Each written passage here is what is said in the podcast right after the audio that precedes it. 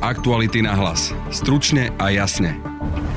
Progresívne Slovensko sa posilnilo už od druhého ekonóma z ministerstva financí. Majú však jasno v tom, ako by malo Slovensko ekonomicky napredovať? Ešte budem aj, aj s odborníkmi, ktorí sú mimo hnutia. Chceme o tom diskutovať, aby sme to nastavili čo najlepšie. Budete počuť Tomáša Helebranta, nového ekonomického experta PS na rodinnú a sociálnu politiku a aj sociálno-ekonomického analytika Jána Košča dodnes nevieme ani, aká v podstate politická strana to progresívne Slovensko je, pretože niekedy sa tvári ako ľavicová, niekedy ako stredová, niekedy ako stredopravá. Europoslankyňa Lucia Nikolsonová, ktorá pred časom odišla z SAS, už mesiace hovorí o zakladaní strany. Dnes nám v rozhovore povedala viac. Podľa mňa Mikuláš Zurinda sám bez Mikloša, bez Korčoka nemá ten výklad. Počúvate podcast Aktuality na hlas. Moje meno je Peter Hanák. Bývalý špeciálny prokurátor odsúdený, bývalý generálny prokurátor aj policajný prezident obžalovaný. Systém našich ľudí sa začal rúcať. Čítajte na Aktuality.sk, aké dôkazy majú v rukách vyšetrovatelia a komu všetkému hrozí dlhoročné väzenie. Aktuality na hlas. Stručne a jasne. Mimoparlamentná strana Progresívne Slovensko, ktorá sa však v prieskumoch pohybuje okolo tretieho miesta s 10-percentnou podporou, dnes ohlásila príchod už druhého ekonóma z ministerstva financí. Po minulotýždňovom vstupe šéfa útvaru hodnoty za peniaze Štefana Kiša teraz do PS vstupuje ekonóm Tomáš Helebrant. Tohto absolventa Oxfordu a London School of Economics sa viac pýtala kolegyňa Michála Pavlovič. Aká je ekonomická vízia progresívneho Slovenska? Tak ekonomická vízia progresívneho Slovenska je založená na viacerých pilieroch, ako Štefan Kiš uh, hovoril uh, pred týždňom v jeho príhovore. Ide nám, naše, našimi prioritmi sú zdravotníctvo, vzdelávanie a sociálna inklúzia a zároveň toto všetko samozrejme musí zapadať do nejakého rámca, ktorý bude udržateľný z pohľadu dlhodobej udržateľnosti verejných financií, ale aj ekologickej udržateľnosti, e, pretože e, bez toho dlhodobo sa nedá. Vedeli by ste byť aj konkrétni, ako to chcete dosiahnuť? Máme mať napríklad iné zdanenie, vyšší ekonomický rast? Viete čo, toto bude ešte predmetom e, diskusie aj v rámci hnutia čo, čo, pri príprave programu, lebo ešte nemáme aktualizovaný program od minulých volieb, čiže teraz by som to nekonkretizoval, lebo ešte budem aj, aj s odborníkmi, ktorí sú mimo hnutia, chceme o tom diskutovať, aby sme to nastavili čo najlepšie. Pôsobili ste ako štátny analytik, nakoniec ste odišli z útvaru hodnoty pre peniaze. Prečo? tak e, ono sa to kumulovalo trošku dlhšie. E, dlhšie som cítil frustráciu z toho, že pán minister um, nemal ochotu príjmať nejaké moje analýzy a výstupy k opatreniam, ktoré on vnímal ako svoje srdcovky. Keď človek je tak dlhodobo vyradený z nejakých interných diskusí a ako štátny analytik zároveň má obmedzenú možnosť sa vyjadrovať verejne, tak tá práca je potom trošku o ničom. Ale to, čo má najviac, e, alebo čo bolo takou poslednou kvapkou, bolo to hlasovanie s fašistami pri presadzovaní rodinného balíčku. To som pokladal ako niečo cez čiaru, čo demokratický politik nikdy nesmie urobiť. Progresívne Slovensko vás teda predstavilo ako nového experta na sociálnu oblasť a rodinnú politiku. Ak by ste mali povedať tri veľké problémy, ktoré tieto sféry trápia, ktoré by to boli? Tak pri rodinnej politike naša štruktúra výdavkov, výška výdavkov alebo celkový objem podpory rodinám je e, dnes e, hlavne po prijatí e, rodinného balíčka veľmi, veľmi štedrý. Problém je v štruktúre. My veľmi málo malý podiel z tohto balíka dávame na služby rodinám, čo sú hlavne teda rôzne zariadenia starostlivosti o malé deti a veľmi, veľmi veľký podiel dávame na, mm, na e, rôzne dávky a daňové úľavy v podstate bonus na deti. Hej. A tento nový balík a hlavne po jeho novelizácii nedávno tento problém ešte zväčšuje. Čiže, čiže tá štruktúra, tú štruktúru je potrebné zmeniť, pretože viaceré krajín, aj Nemecko, ktoré malo podobnú štruktúru ako my, e, prišlo na to, že hlavne v krajinách, kde je tá pôrodnosť e, nízka a kde je problém so zamestnanosťou žien, pretože majú dlhé prestávky na trhu práce, je potrebné posilniť práve tie služby to bola rodinná politika. V, v oblasti sociálnej ja vnímam veľký problém v, v tom, že ako jedna veľká diera v sociálnom systéme je chýbajúci príspevok na bývanie, ktorý e, aktuálne síce taká dávka existuje, ale, ale iba v rámci pomoci hmotnej núdzi a všetky ostatné krajiny to majú nastavené tak, že tu ide o dávku, ktorá je dostupná oveľa širšiemu okruhu obyvateľov, aby, aby pokryla teda aj, aj pracujúcu chudobu, aj nižšiu strednú triedu, ktorí, to sú ľudia, ktorí tiež majú problém s platením energií. Takýto príspevok na Slovensku nemáme. E, čiže a Progresívne Slovensko tento rok ešte pred letom predstavilo návrh takéhoto príspevku. Žiaľ, nenaš, ne, nebola na ňom podpora v parlamente. A možno ďalší problém je, že tá pomoc v hmotnej núdzi, ktorú máme, e, je veľmi, veľmi nízko nastavená. Akože v porovnaní s inými krajinami sme extrém, dosť, dosť veľký extrém, takže aj tam je potrebné sa zamyslieť nad tým, ako nastaviť životné minimum tak, aby zabezpečovalo nejaký základný životný štandard a, mm, a tie dávky nastaviť tak, aby povedzme spolu s prídavkom na dieťa e, pokrývali aspoň to životné minimum. Lebo je trošku paradox, že dnes máme definované životné minimum ako E, ako nejaké minimálny životný štandard, ale pomoc v hmotnej núdzi, ktorú, na ktorú ľudia majú nárok, je oveľa nižšia ako životné minimum. Čiže my, my im ani tým ľuďom ne, nedokážeme zabezpečiť ani, ani to minimum. Vy ponúkate Excel a empatiu. Čo to bude znamenať v praxi? No v praxi to znamená, že e, mám nejaké zo svojho štúdia, zo svojej analytickej práce, mám nejaké e, zručnosti, ktoré sú užitočné pri mm, hľadaní riešení problémov, pretože veľa tých riešení, kvalitných riešení e, pochádza e, z nejakej analytickej praxe, z nejakej E, z nejakých štúdí, o ktoré sa dá oprieť zo skúseností zo zahraničia a aj z práce s dátami. A tá empatia je, je o tom, že proste som, som tak nastavený, že vždy, mi, vždy, vždy ma to ťahalo k, k politikám a, a k tej časti ekonomie, ktorá je zameraná na pomoc slabším a e, príjmové nerovnosti. To som veľa riešil v Amerike a, a keď som od Števa Kiša, keď som prišiel na Slovensko, dostal možnosť pracovať na revízii výdavkov ohrozených skupín, čo je presne o tom, ako nastaviť politiky, aby boli inkluzívnejšie. Tak to bolo vlastne to, čo ma pritiahlo na UHP, lebo tá téma ma veľmi zaujímala. Na linke mám sociálno-ekonomického analytika, odborára a zakladateľa hnutia Pracujúca chudoba pána Jana Košča. Dobrý deň. Dobrý deň. Pán Koš, keď ste počuli ten rozhovor s Tomášom Labrantom, a keď ste počuli to, čo tam hovorilo o ekonomickom programe strany Progresívne Slovensko, zdá sa vám ten ekonomický program dostatočný? No tu treba povedať, že v podstate sme sa nedozvedeli nič a čo sa týka dostatočnosti, tak e, v podstate progresívne Slovensko veľmi, čo sa týka ekonomického programu, dá sa povedať, že množí, pretože nevieme nič konkrétne čo vlastne chcú, alebo ak, akým spôsobom chcú meniť e, ekonomiku alebo smerovanie Slovenska. Ako by mal vyzerať podľa vás program takejto strany? Ja teda zdôrazňujem, že vy ste odborár, čiže e, máte asi nejaký záujem o možno nejaké práva chudobných alebo pracujúcich. E, a toto oni síce nejakým spôsobom riešili v tom volebnom programe k voľbám v roku 2020, ale zatiaľ nehovoria, že či na tom zotrvávajú alebo budú e, to nejakým spôsobom inovovať? No to, to je práve ten problém, že v podstate my e, dodnes nevieme ani aká, e, aká v podstate politická strana to progresívne Slovensko je, pretože niekedy sa tvári ako ľavicová, niekedy ako stredová, niekedy ako stredopravá. A v podstate z tohto ukotvenia by mali aj vyplývať nejaké smerovania, kam chcú vlastne nasmerovať tú ekonomiku alebo sociálne veci a tak ďalej. Čiže pokiaľ nemáme ešte odpoveď na to, že ako vlastne strávou sú, tak ťažko nejaké základné alebo zásadné očakávania od tejto strany očakávať.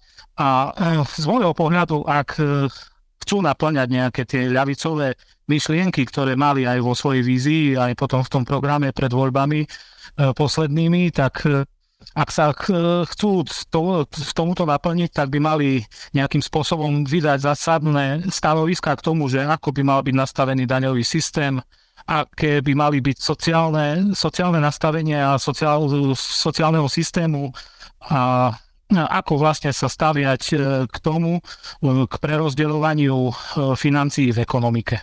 To znamená, že či chcú progresívne zdanenie, ako si ho presne predstavujú, kde by sme mali vlastne zobrať tie peniaze na nejaké prerozdeľovanie. A prípadne, a to je pre mňa taká asi dôležitá otázka, že či chcú pokračovať v tom v podstate ekonomickom raste, lebo to je to, čo sa všetky vlastne strany doteraz snažili, je ekonomický rast a pritom časť spektra toho politického aj klimatické aktivisti tvrdia, že teda to je cesta k ešte horšiemu životnému prostrediu. Ako sa na to pozeráte vy? No samozrejme, tak e, žijeme na planete, ktorá má obmedzené zdroje a očakávať, že budeme do nekonečna ekonomicky rásť je asi nezmyselné. Na druhú stranu ale samozrejme treba povedať aj B, že ako z toho von, pretože ono to vyzerá ako slepá ulička, ale v podstate e, keď sa ľudia zaoberajú tým nerastom alebo tou politikou nerastu, tak samozrejme to neznamená, že teraz všetci skudobnieme alebo že jednoducho sa nebudeme vyvíjať Samozrejme, ten vývoj e, bude aj tak nejakým spôsobom prebiehať, len to neznamená, že rast HDP je všetko, alebo to najdôležitejšie, čo potrebujeme, alebo čo potrebujeme na prežitie ľudstva v podstate. No a s týmto by sa mala politická strana vysporiadať a povedať, že čo chce. Áno, v podstate áno, tak toto je jednoznačne postavená otázka a na túto otázku zatiaľ nemáme odpoveď. Aktuality na hlas. Stručne a jasne. Druhú tému dnešného podcastu nahrával kolega Adam Oleš. Na Slovensku môže čoskoro vzniknúť nová politická strana. Nad jej založením uvažuje europoslankyňa Lucia Ďuriš Nikolsonová, s ktorou sa o tejto téme budem rozprávať. Dobrý deň. Dobrý deň.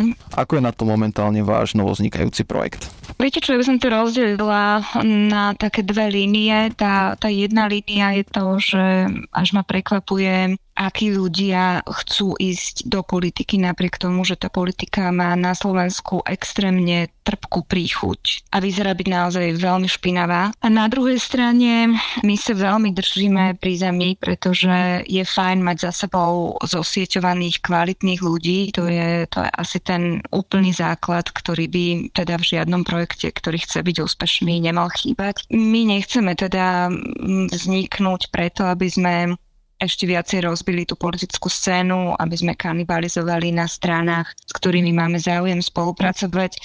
My máme záujem vzniknúť len vtedy, ak by takýto projekt naozaj veľmi jasne zacielil do toho vákua, ktoré teraz na tej slovenskej politickej scéne vzniká, pretože zo všetkých prieskumov je úplne evidentne jasné, že je veľmi veľa sklamaných ľudí, ktorých sklamali už všetci a títo ľudia cítia, že nemajú alternatívu a preto sa zaraďujú do obrovskej a narastajúcej skupiny nevoličov. No a preto uh, my chceme ísť najprv do výskumu veľmi podrobného a veľmi drahého, musím povedať, ktorý nám dá odpoveď na, odpovede na tie otázky, ktoré potrebujeme mať v dátach. A teda, či sme naozaj tým subjektom, ktorý by dokázal osloviť veľkú masu ľudí, dvojciferné číslo voličov, či sme naozaj tým projektom, ktorý sa tými zvolenými témami triafa do tých reálnych problémov, reálnych ľudí, ktorí, ktorí na Slovensku žijú a na ktorých sa podľa mňa veľmi zabúda, lebo tie témy, ktoré dnes komunikuje ako opozícia, teda koalícia, nie sú tými témami, ktoré naozaj ľudí trápia, ale sú témami, na ktorých uh, oni cudzopasia ako politici, ktorí rozdeľujú tú spoločnosť. A tá spoločnosť je dnes už tak veľmi rozdelená, tak e, veľmi rozatomizovaná, že prakticky to ide na úroveň rodín, ktoré spolu nekomunikujú, pretože sa nezhodli na nejakej téme. A my si myslíme teda, že e, naopak by sme mali začať spájať. A ten výskum nám dá teda odpoveď aj na tú otázku, či my sme naozaj tí, ktorí by sme dokázali tých ľudí spájať. Vy ste spomínali, že ste prekvapená z toho, že chcú ísť do politiky ľudia. Koho ty myslíte? A už vieme, že spomínal sa napríklad ex-minister práce Jozef Mihal, sú známe aj nejaké ďalšie mená, napríklad Martin Klus alebo niektorí, ktorí momentálne nevidíme v politike? S Martinom Klusom ja mám veľmi živý kontakt, ktorý prakticky taký sa nezmenil ani po tom, čo ja som odišla zo Sasky, pretože s Martinom Klusom nás spájajú rovnaké princípy a rovnaké zásady, takže aj po jeho odchode z poslaneckého klubu sa vlastne živo komunikujeme, ale nemáme ešte e, jasnú dohodu na tej našej spolupráci. Keď som hovorila o tých vzácných ľuďoch, ktorí teda do toho projektu chcú ísť, častokrát sú to ľudia, ktorí majú výtlak v nejakých tých svojich bublinách, sú to vedci, sú to lekári, sú to vysokoškolskí učitelia alebo teda ľudia z akademickej pôdy, ktorí chcú napríklad spolupracovať odborne. Máme medzi sebou naozaj, že, že veľmi veľa ľudí, ktorí v tých svojich bublinách oslovujú isté publikum ľudí, ale podľa mňa to všetko chce čas a je zbytočné, aby som teraz hovorila o ich menách. Spomínali ste aj spájanie strán, aby neprepadli možno tak, také mno, veľké množstvo hlasov ako v minulých parlamentných voľbách. S akými stranami si teda viete predstaviť, že by ste išli spoločne do volieb? Ja som hovorila o stranách, s ktorými si vieme predstaviť spoluprácu pre po voľbách. Ja som nehovorila o stranách, s ktorými by sme mali spolupracovať pred voľbami. Pokiaľ ide o tú povolebnú spoluprácu, pretože musíte mať aj toto veľmi jasne zadefinované, aby ste sa potom práve vyhli tomu, aby ste kanibalizovali na takýchto prirodzených spojencoch, tak najviac si viem predstaviť spoluprácu o momentálnej situácii asi s progresívnym Slovenskom. Progresívne Slovensko má potenciál rastu. Mne sa veľmi dobre spolupracuje s predstaviteľmi progresívneho Slovenska na úrovni toho Európskeho parlamentu. Takže to mám osobnú skúsenosť a viem to predstaviť. Zaradila by som medzi tých potenciálnych teda partnerov aj Sasku, aj keď teraz je vidieť z mnohých prieskumov, že um, tá strana má klesajúci trend tých preferencií. Je to podľa mňa kvôli tomu, že odišli do tej opozície bez nejakej stratégie jasnej a ich volič im to nevie odpustiť, že teraz spolupracujú aj so smerom aj s hlasom. Takže uvidíme, že ako sa ten vývoj u nich bude uberať. Pokiaľ sa ale pýtate na otázku, že s kým by sme sa nejakým spôsobom vedeli spojiť, tak to je už verejne aj mediálne známe, že som mala rokovania s dvoma subjektami. Ten jeden by som nerada menovala, ten druhý bola ODSK generála Macka, ktorý nám teda ponúkol spoluprácu. Oni majú existujúcu stranu, majú existujúcu značku. Otázka ale je, že či dnes, keď my už naozaj máme veľký ten, ten tým ľudí zosieťovaný, či by sme sa vedeli nejakým spôsobom vkliesniť do tých štruktúr, ktoré už má ODSK nejakým spôsobom sformované. Takže toto je otázka pre budúcnosť, ktorá momentálne nie je uzavretá. Hovorili sme o nejakých programových prienikoch s pánom Máckom a s jeho týmom ľudí. Evidentne tam nejaké programové prieniky sú, ale ako hovorím, tá spolupráca pre túto chvíľu, tá otázka zostáva otvorená. Viete si predstaviť, že by sa k vám pridala ďalšia strana napríklad? Hej, viem si predstaviť všeličo. Akože ten záujem určite je z rôznych, z rôznych subjektov, ale akože na nejakú dohodu potrebujete vždy dve strany, takže t- toto sú veci, ktoré máme pre túto chvíľu otvorené. Na čom nám najviac e, dnes záleží je, aby sme sa nezaradili medzi tých politikov, ktorí proste majú nejaké pocity, niečo si myslia, potom založia stranu a potom získajú 4% a oslabia tých ostatných, ktorí sa kvôli tomu napríklad nedostanú do parlamentu. Toto je scenár, ktorý my by sme veľmi neradi následovali, pretože by sme to považovali za mranie všetkým od peňazí peňazí cez čas až po, ten, po voličov, hej, ktorý je zbytočné takýmto spôsobom zavádzať a klamať. Ja si myslím, že ten slovenský volič je už o, chudák ako dosť, dosť oklamaný. Takže my, ak do niečoho pôjdeme, tak jedine na základe nejakých dát, ktorý, ktoré vzídu z výskumu, ktorý budú robiť ľudia, ktorí tomu rozumejú týmto uh, analýzam a vypadnú nám z toho čísla, na základe ktorých si potom povieme, že či áno alebo nie. Ale teda uh, ten náš cieľ je jasný, že by sme išli iba do strany, ktorá by mala potenciál dvojciferného čísla. Takže by nebolo správne spájanie dajme tomu tých liberálnych stran, ako je Progresívne Slovensko a SAS, alebo si to neviete predstaviť? Nie, takéto debaty vôbec neprebiehajú. Nie, ja si myslím, že tam nie je záujem o takéto spájanie ani z jednej strany, eh, hlavne po tých skúsenostiach, ktoré si zažilo PS a spolu. Ako je to s projektom Mikuláša Zurindu? To sa musíte opýtať Mikuláša Zurindu. A prebiehajú nejaké rokovania medzi vami, z vašej strany napríklad? Prebiehajú, pretože pokiaľ ja viem, ale hovorím to sa musíte baviť s Mikulášom Zurindom, um, Pozrite sa, ja som asi pred rokom začala spomínať trio lídrov, ktorí by mali v sebe tú silu a ten výtlak, aby sa hm, zvrátilo smerovanie Slovenska, ktoré je veľmi zlé momentálne. Hej, či už na politické scéne, alebo smerovanie krajiny ako takej. A, a ja som hovorila o Mikulášovi Zurindovi, Miklošovi a o Korčokovi, ale Korčok dal veľmi jasne košom aj Saske, Richardovi Sulikovi, nechce ísť do politiky. Naposledy som mu zaželala veľa zdravia, pretože bol po operácii. Uh, Ivan Mikloš sa s mnou bavil veľmi na rovinu. On sa nechystá vstúpiť do žiadneho politického subjektu. Povedal, povedal mi doslova, že založte politický subjekt a ja ho podporím. To znamená, zostáva iba Mikuláš Zurinda, ktorý sa toho zhostil, ale podľa mňa Mikuláš Zurinda sám bez Mikloša, bez Korčoka nemá ten výtlak, ten spomenkový optimizmus na jeho osobu nie je taký silný, aby on dokázal urobiť nejaký markantný zvrat na politickej scéne.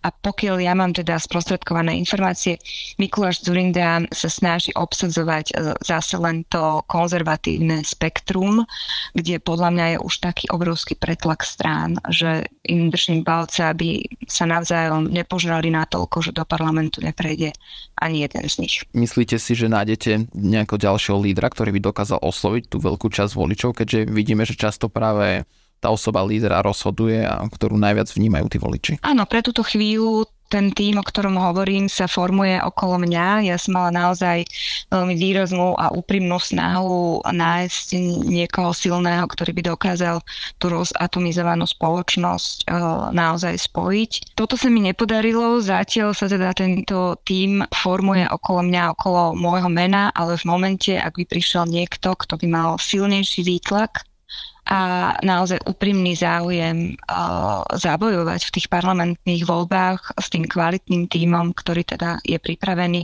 Ja by som bola prvá, ktorá by som ustúpila. Ja som v Sask robila Richardovi Sulikovi 11 rokov dvojku a to je, to je pozícia, ktorá mne najviac vyhovuje. E, problém je, že momentálne doteraz sme nenašli nikoho, ktorý by mal väčšiu poznateľnosť značky a silnejší výtlak, ako mám ja, ale to netvrdím, že ja, som, ja sa teraz tvárim ako nejaký mesiáš, ktorý tu zostupí z, ne, z nebie, zajde spasiť Slovensko.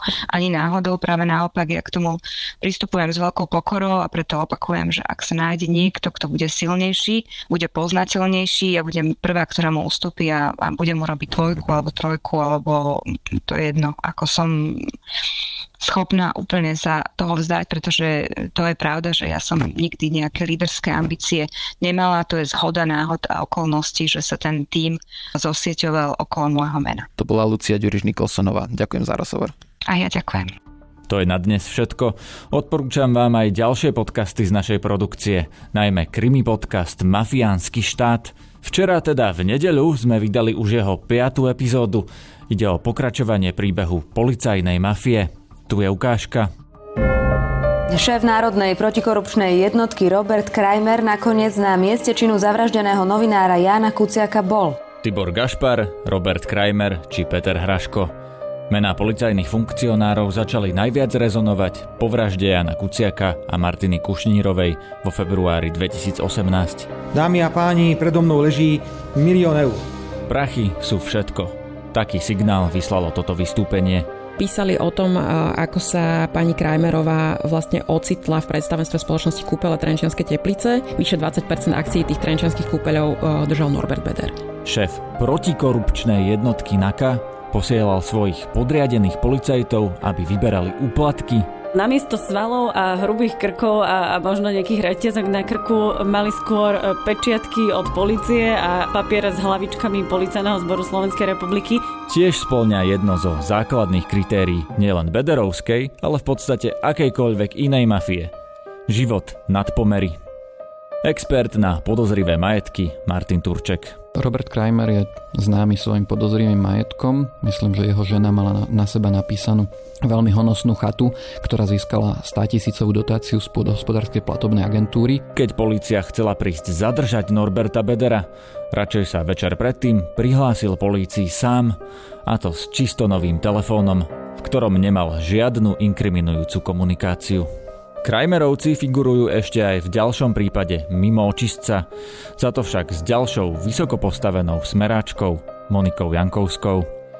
Policajti znaka však celé roky čelia problémom. Peter Kovaržík napríklad naznačil, že mohli byť ohrozené aj ich životy. Tie tlaky na ten tým očistec sú enormné ja mám informáciu znútra členov týmu, že mali sa za nimi ťahať auta, od ktorých predpokladali, že, že ich sledujú. Mám informáciu o tom, že sa povolili kolesa, trikrát sa povolili kolesa na jednom vozidle členov týmu. Tí chalani, to je partia, ktorá je naozaj naučená robiť závažné veci a nezlaknú sa len tak tlaku, ale úprimne vám poviem, že musia pracovať pod takým tlakom, s ktorým sa v živote pri, pri organizovanom zločine nestretli. Robert Fico, namiesto toho, aby sa od trestne stíhaných členov organizovanej skupiny Bederovcov dištancoval, im dokonca ponúka politickú kariéru. Ja pozývam Tibora Gašpara do politiky. Ja ho pozývam. Nechám ho teraz, aby si vyriešil svoj problém, pretože jeho obvinenie je nezmyselné a skončí zrušením. On bude úplne oslobodený a takto budú oslobodení všetci. Kajetan Kičura, Tibor Gašpar, Norbert Bodor, Dušan Kovačík, všetci budú oslobodení, lebo to je všetko vymyslené. Krimi podcast Mafiánsky štát si môžete celý vypočuť po prihlásení do služby Aktuality navyše. Na dnešnom podcaste sa podielali aj Valentína Rybárová a Matej Ohrablo. Zdraví vás Peter Hanák. Aktuality na hlas. Stručne a jasne.